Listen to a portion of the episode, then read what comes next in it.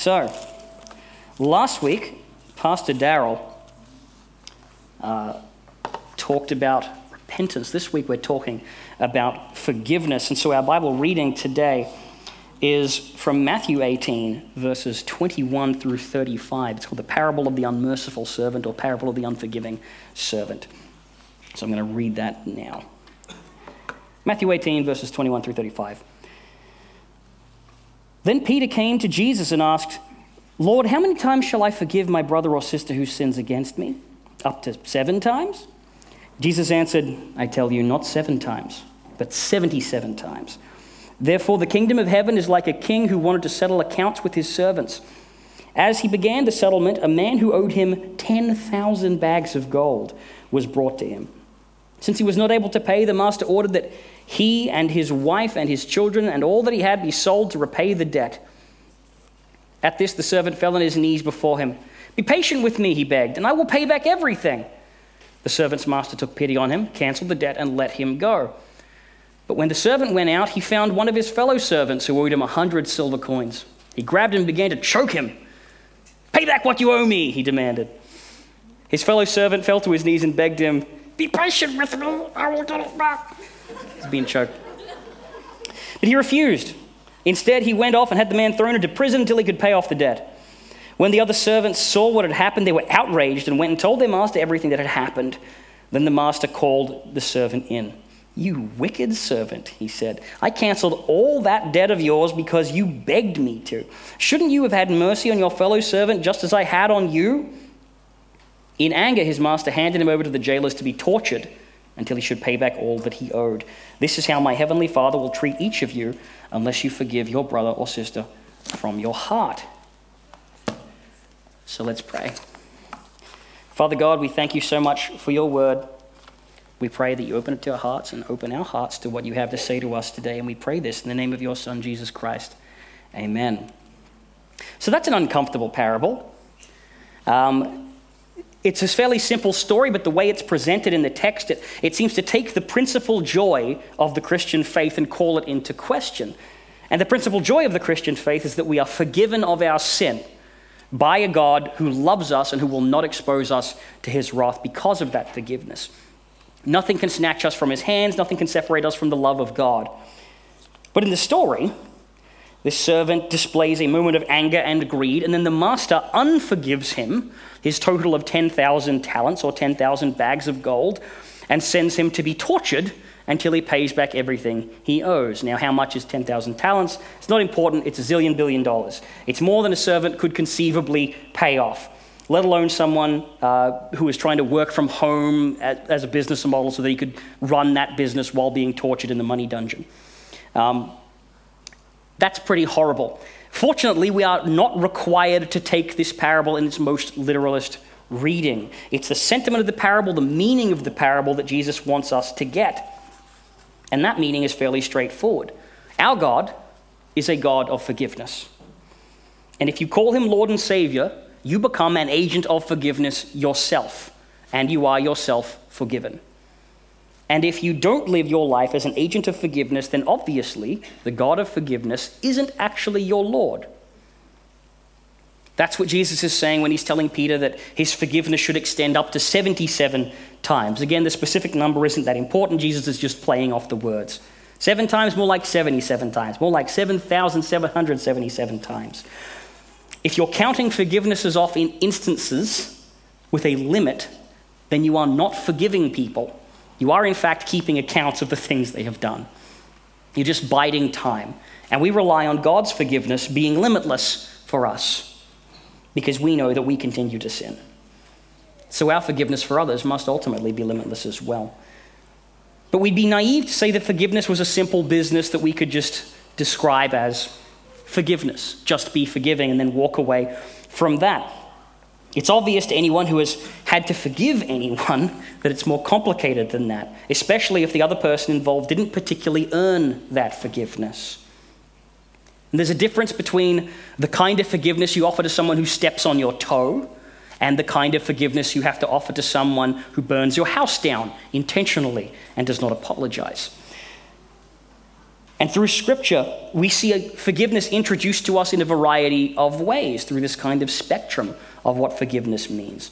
And if we're going to live our lives as agents of forgiveness in this world, then there might be nothing more in this world more important to us to understand than forgiveness. So let's take a look at these kinds of forgiveness and precisely what they mean. I've listed the three that I would like to talk about here, which I think are sort of the three big categories uh, up on that screen there: exoneration, forbearance, and release. One of them is God's ultimate promise of forgiveness to us, which we are required to practice in our lives. That's exoneration. Another is God's immediate but temporary promise of forgiveness to us, which we are also required to practice in our lives. We're calling that forbearance. And the third kind of forgiveness is one which God does not himself offer to us. He doesn't need to, but which we are still required to practice in our lives, and that is release. And in fairness, I uh, did not come up with these terms for the forgiveness categories myself. They come from a psychologist called Doctor Stephen Marmer, who studies the field of forgiveness and the psychology of forgiveness, and I found them very biblically applicable, so I've replicated them here. But the first kind of forgiveness we're talking about is exoneration. And to exonerate someone is to remove completely any trace of guilt they had for an offense that they have committed against you. It's to treat them as if it never happened in the first place. And these verses have the example of it. In Isaiah uh, forty-three twenty-five, it talks about the God who blots out our transgressions and remembers our sin no more. In Psalm one hundred three twelve, which Leona uh, brought up to us as well, talks about how our transgressions, our sins are removed from us so completely as the east is from the west, poetically, as far as something can be from something else. And First Corinthians thirteen five reminds us that love keeps no record of wrongs and thus forgives those wrongs as they come. So exoneration means then to reset a relationship to a state of innocence from like before the offense that took place began. Any debt uh, that is incurred by the hurt that someone's dealt to another is forgiven. It's considered paid in full. No lasting action takes place to punish the offender or to protect the injured party as if they expect they will be attacked again. The offense is not called upon later as evidence against the offender later in the relationship. It's as if the offense never happened. And this is the best forgiveness. It's what we're ultimately receiving from God when he tells us that though our sins are red as scarlet, we can be white as snow. When we are called to judgment, we will not be held to be guilty of our transgressions against God. We will be exonerated. We'll be set free. God will find us innocent. He will recognize us as new creations who are not guilty of that sin. And this is the kind of forgiveness that's only possible in a relationship between people on earth where there is trust, because it leaves the forgiver open and vulnerable to re-offense. And if someone offends again after they've been exonerated in this way, after they've been forgiven so totally, it damages a person's ability to forgive at all. And the heart begins to toughen and become defensive. It's bad for friendships. It's death for marriages. Absolutely death. So when do we try and exonerate people? When do we offer this complete, uh, like slate wiping clean forgiveness? Well, we do that when the offense is a, is a genuine accident to which no fault can be assigned. That's an obvious one. If someone bumps into you when you're rounding a corner, then obviously it wasn't their fault. You forgive them, even though a little part of you is crying out for justice, for the indignity of them walking too close to the wall coming around the corner. You just let it go. You forgive them. It's as if it never happened.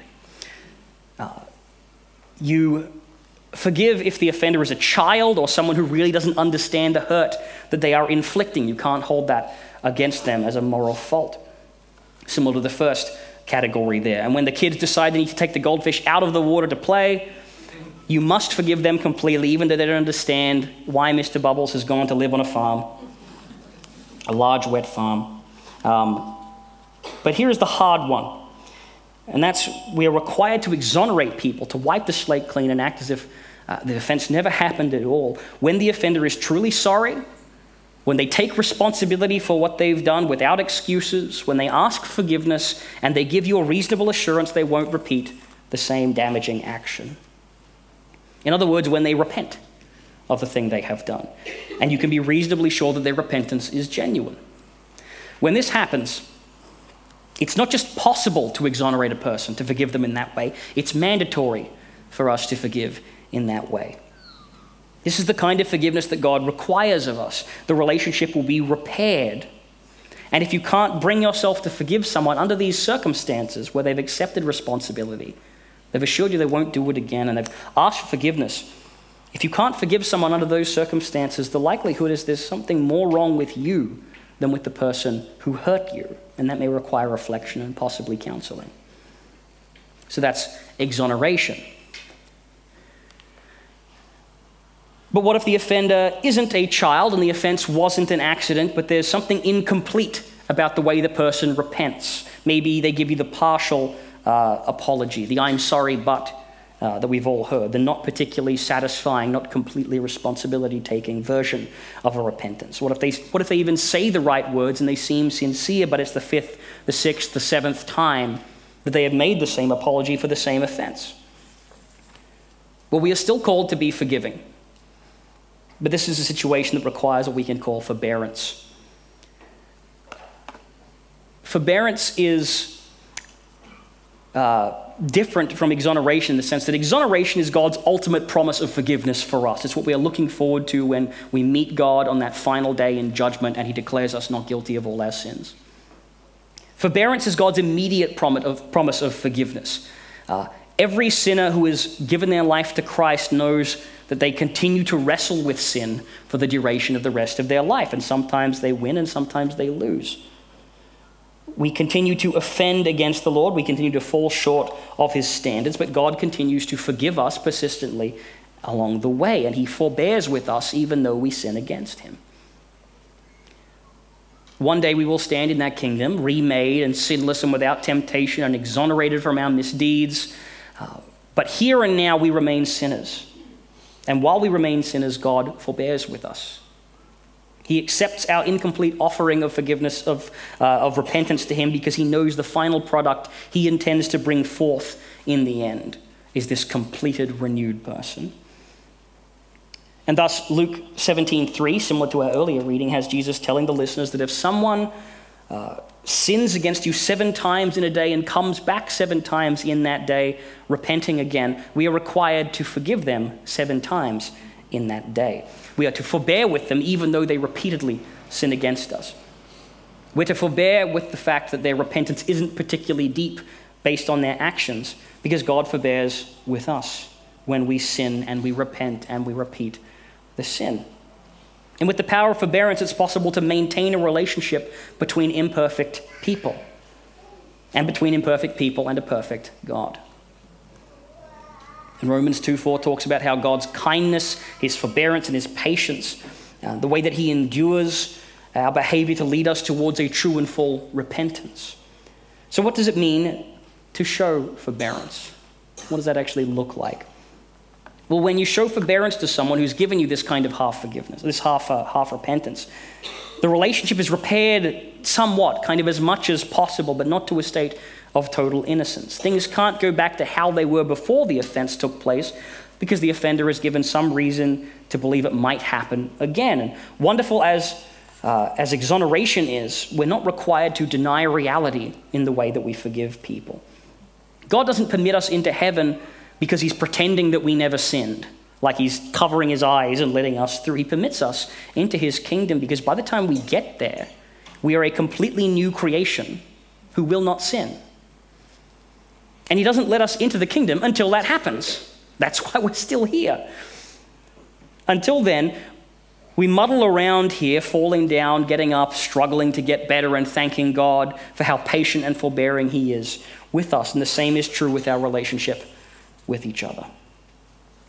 The forgiver takes reasonable precautions uh, to guard themselves against further harm when they are forbearing with someone. This is this forgive but don't forget idea. There's nothing particularly righteous about exposing yourself to pain and exploitation over and over again. And that's why God requires repentance from people and doesn't just forgive them wholesale. Uh, God's in the business of seeing sinful people change their lives. And he is willing to sacrifice along the way to see that happen, and we should be the same.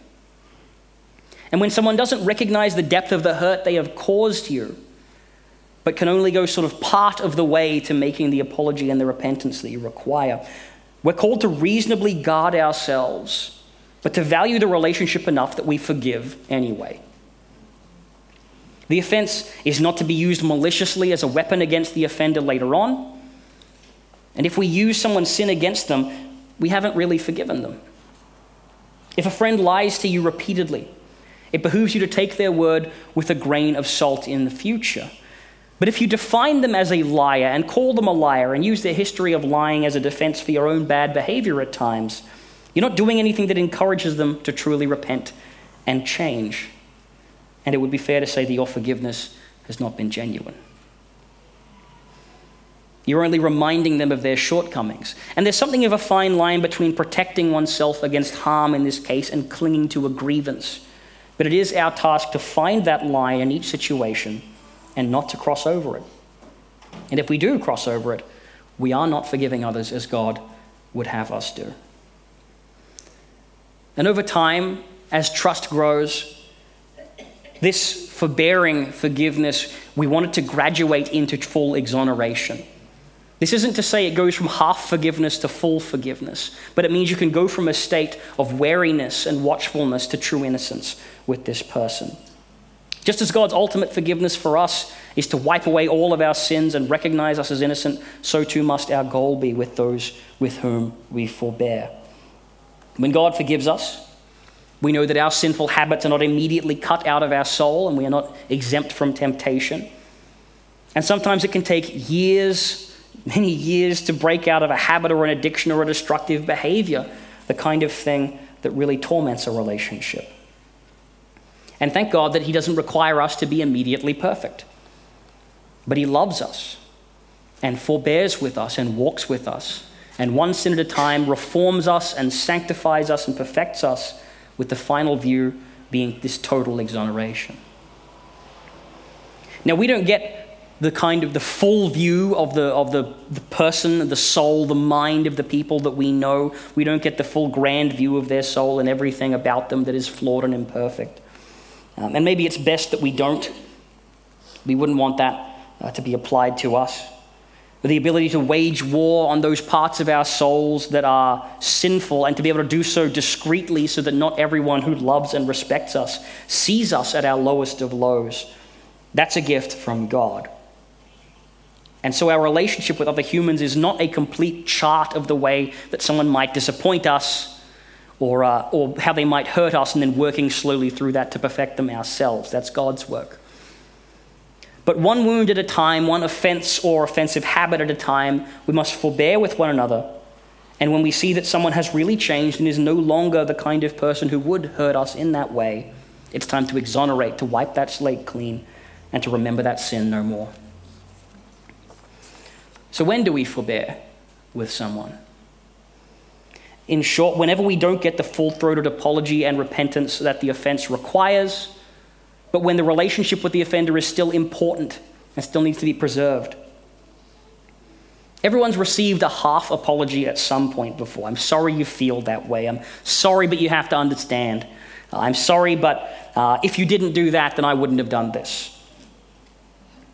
We should certainly reflect on our part in any conflict we are involved in to see if we have some responsibility of our own, and if we do, to apologize, to repent, to make amends as best we can. But even when we conclude that we bear no responsibility, it's still important to forbear and to forgive.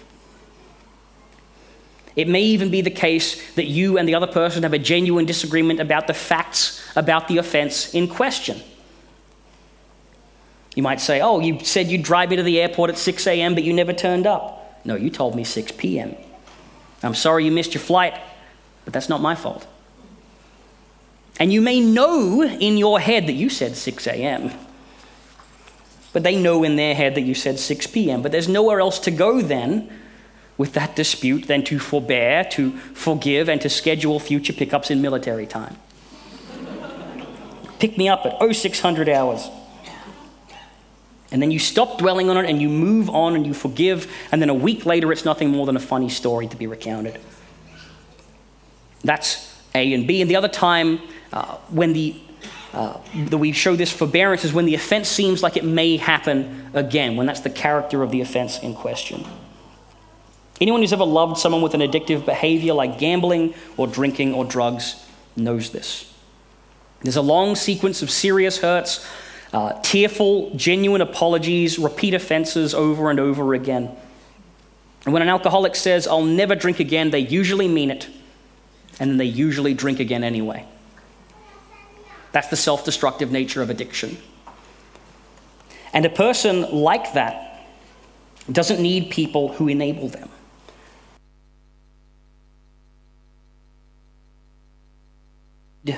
They need people uh, who are reasonably protected, but who love them enough to maintain that relationship, however narrow it might have to be. And a fairly modern example is the twenty-five-year-old child who doesn't get a job but stays home playing computer games, half-heartedly gesturing towards maybe studying again or maybe thinking about getting a job. I use this example because I once was this example, and so I do it in all affection. And parents in this situation, God bless you for being as forgiving as you have been. Because I know that there is a slowly building anxiety bomb in your chest as you watch that boy get older and older and further from the kind of confidence and forthrightness he needs to stand up in the world. So forgive him for abusing your free rent and goodwill, but you're actually under the obligation to protect yourself from further abuse and to protect him from self-destruction, even if that, that maybe means kicking him out. Now, the third kind of forgiveness is the hardest. It's the kind that God doesn't practice because in its nature, it's actually the act of our submission to God, which God does not obviously need to show. When Romans twelve nineteen warns us against being vengeful, or when, I think I have I have Psalm one oh three up there. It should actually be First Peter three nine. Um, when First Peter three nine compels us to repay uh, not evil with evil, but evil with blessing. It's our act of surrendering to the knowledge that God will make all things right and that he will punish the wrongs of individuals and he will surrender, and but we surrender ourselves to his forgiveness. And when we do that, we're actually surrendering our right to hold grudges and grievances on our own account. God will settle those accounts, whether by forgiveness or by punishment. That's his prerogative. This is the hardest because it comes in the cases when the offenses are often the deepest and when the offender's apology is obviously insincere or maybe totally absent altogether. They might not admit they have done anything wrong at all. They might be a masked offender who you don't actually know, who mugs you and then gets away, or, or someone who has offended you deeply or hurt you deeply but dies before there's a possibility of reconciliation. A family who sends their son or daughter off to serve in the military and then loses them to the attacks of the enemy, doesn't even have a specific killer to confront, but needs some way to forgive. Release does not exonerate the offender of their guilt. It doesn't even say what they've done is right or that they've changed. It doesn't require us to show forbearance with the person involved. But in these cases, God calls us to forgive those who trespass against us by releasing our anger and hurt towards them, because the alternative is to live your life defined by the injury someone else has caused to you, instead of being defined by the grace of the God who forgives you. In such a case, the relationship, if there was one at all, is either not repaired or sacrificed entirely. A victim of child abuse is under no obligation to uh, to be relationally reconciled to the person, person who abused them. Um, a man or a woman is not under obligation to remain friends with a person who undermined their marriage. And while God does miracles of reconciliation all the time, the best thing to do in many situations of release is simply to avoid contact with the person who hurt you, rather than to relive that pain over and over again and allow it to fester in you. The important thing, the crucial thing, is no matter how severe the hurt that has been done to us, there is nothing to be gained by allowing ourselves to be defined by the hurt that has been done to us. The outrage we feel at the wrongs done to us or to those that we love is a, a natural extension of the desire to see justice and fairness in the world. But ultimately, in many cases, we will not see justice done. Not on this side of heaven, and we are required to give up to God the right to see that ultimate justice done. That means eventually getting to the point where the wounded party decidedly cuts ties with that sense of grievance. And this is not a simple or fast process. It doesn't follow that you are immediately being sinful for not uh, right away releasing your anger at someone who has betrayed you in a deep and lasting way. These things may take time. In some cases, there are additional levels of complications to wade through. Sometimes there's a legal dimension of justice that must be satisfied as well, or one in which an injured party is entitled to some kind of compensation or restitution for what's being done. These are complicating factors. But at the end of the day, when the smoke clears and when there's nothing more to be done, you must do away with fantasies of revenge and the cycle of dwelling on the hurt that has been dealt to you. You must give that over to God. To be victimized is a terrible thing, but to remain a victim, to define oneself as a victim long after the event, is just compounding that agony, and that can only be lifted by releasing our right to cause pain to those who have caused pain to us. And very few of us are so gracious that we can forgive as quickly as Christ is uh, on the cross when he's speaking to the Father about his crucifiers and says, "Father, forgive them. They do not know what they do." But we must all concede that as much as we are able, we do better to define our lives by the good we do in the name of Jesus who saved us, and not by the evil and hurt that has been done to us. We're called to release hurts and grievances when offenders are not sorry, or they show no remorse, or they're outside of the possibility of a satisfying repentance or reconciliation. Or sometimes an offense is so grave or harmful that continuing the relationship is just not possible. And in these cases, the minimum forgiveness we are expected to offer is not to repay evil for evil, but to give up vengeance to God, to release the pain of the offense from our heart, to seek to move on without allowing that suffering to define our life. And finally, release is the kind of forgiveness that we can and must offer to those who don't hurt us directly, but who do uh, hurt someone near to us. The person who, uh, who dates your best friend and badly mistreats them doesn't owe you an apology as such, because you are not the offended party. But harboring a grudge against them is just as toxic, whether or not we're the injured party. And releasing that outrage, uh, forgiving by that release and giving up to God, to be the one who uh, sees justice ultimately done. That is the only option available to us. Exoneration, forbearance, and release. Forgiveness as an idea encompasses all of these things, and I can't express how important it is for a Christian to know these things, even if they happen to use slightly different terms for each of them. They might call release letting it go, um, or um, exoneration, true forgiveness in some sense, even though they are all forgiveness.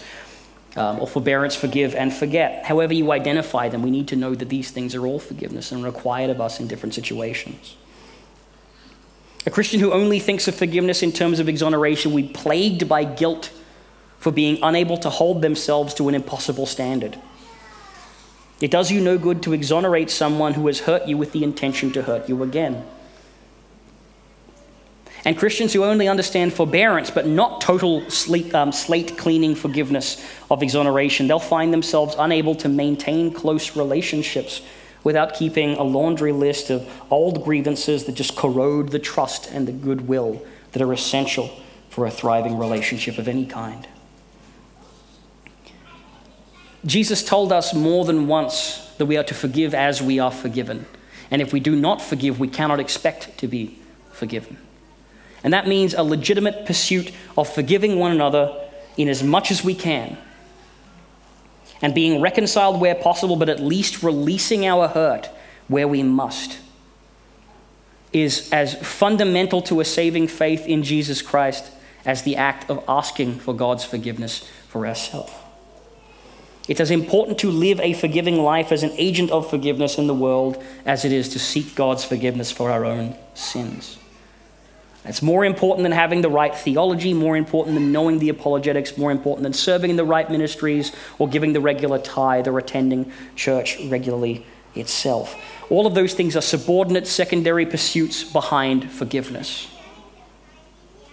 Holding grudges and being unforgiving can be a public sin or a private sin. Some people wear their hearts on their sleeves. Others only expose their true feelings to God. But each of us must take that stewardship of our own heart seriously. Each of us is responsible to search ourselves not only for where we have sinned against God and require His forgiveness, but for where others need our forgiveness, and that responsibility falls on us. It's rarely easy. In many cases, it is incredibly testing. But our God regularly does impossible things. And if we really declare to be living for the risen King who forgives us, then we should be bound to be surprised by the kind of forgiveness He can accomplish through us. And before I pray, I wanted to show a, a clip from a news story that's been as tragic as it has been relevant to today's sermon, and many of you have probably seen it or uh, heard of it already. Exactly one month and one year ago today, a man named Botham Jean was shot and killed in his apartment in Dallas, Texas. Bo was twenty-six years old. He was an accountant by trade, but also a youth and children's pastor at his church. His killer was a police officer named Amber Geiger, who lived in the same uh, apartment complex, exactly one floor down from where Bo lived. And she made the painfully negligent mistake of being distracted as she came home from her shift, parking on the wrong floor, walking into Bo's apartment thinking it was hers. She heard activity inside. She drew her gun and encountered Bo in the living room. He was sitting watching T V in a t-shirt and shorts, eating ice cream. And in a moment of panic, Amber mistook him for an intruder and shot him in the heart, killing him instantly. A few days ago, she was sentenced to ten years prison for the crime of murder. And at the sentencing, Bo's brother Brandt asked to give a statement to speak to the defendant. And that's in this clip here.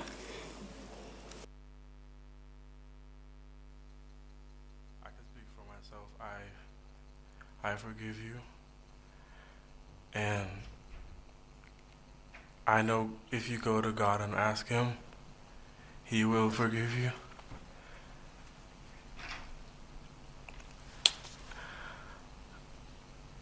And I don't think anyone could say it. Again, I'm speaking for myself, not even bad for my family. But I love you just like anyone else. And I'm not gonna say I hope you rot and die just like my brother did, but I see I I personally want the best for you. And I, I wasn't gonna ever say this in front of my family or anyone, but I don't even want you to go to jail. I want the best for you, because I know that's what that's exactly what both of them would want you to do. And the best would be give your life to Christ. That's, I'm not going to say anything else. I think giving your life to Christ would be the best thing that both of them would want you to do. Again, I love you as a person. And I don't wish anything bad on you.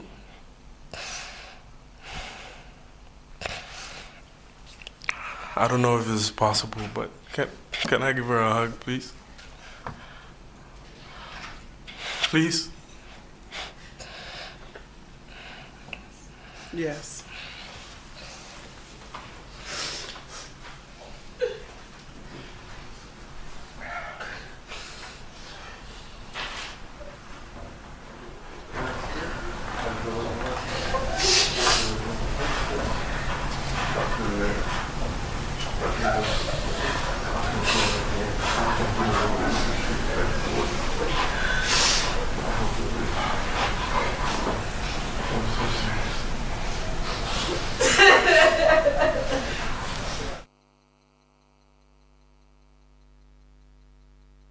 It's not easy to watch, and I hope that none of us are ever confronted with anything close to a loss that tragically pointless. But whatever God does require of each of us in the arena of forgiveness, we should hope and pray to have the depth of forgiveness and courage in our heart as dwells in that young man as well. So let's pray together. Father God, we thank you for what you have done for us. We thank you that you forbear through our wickedness, uh, and that you bore the true cost of our sins in your Son's sacrifice on the cross. We thank you for the true and final exoneration you've promised for those who follow you. We know that we didn't earn it, but help us, Lord, to become worthy of it by forgiving like you've forgiven us. Give us the wisdom and courage and strength when forgiveness requires all those things. And soften our hearts, Lord, when we need to be softened. Break us open if that's what's required. But if there is any obstruction in us that keeps us from showing the forgiveness that you desire in us, Lord, then save us from our unforgiveness, just as you've saved us from our sin. And we pray this in the name of your Son, Jesus Christ. Amen.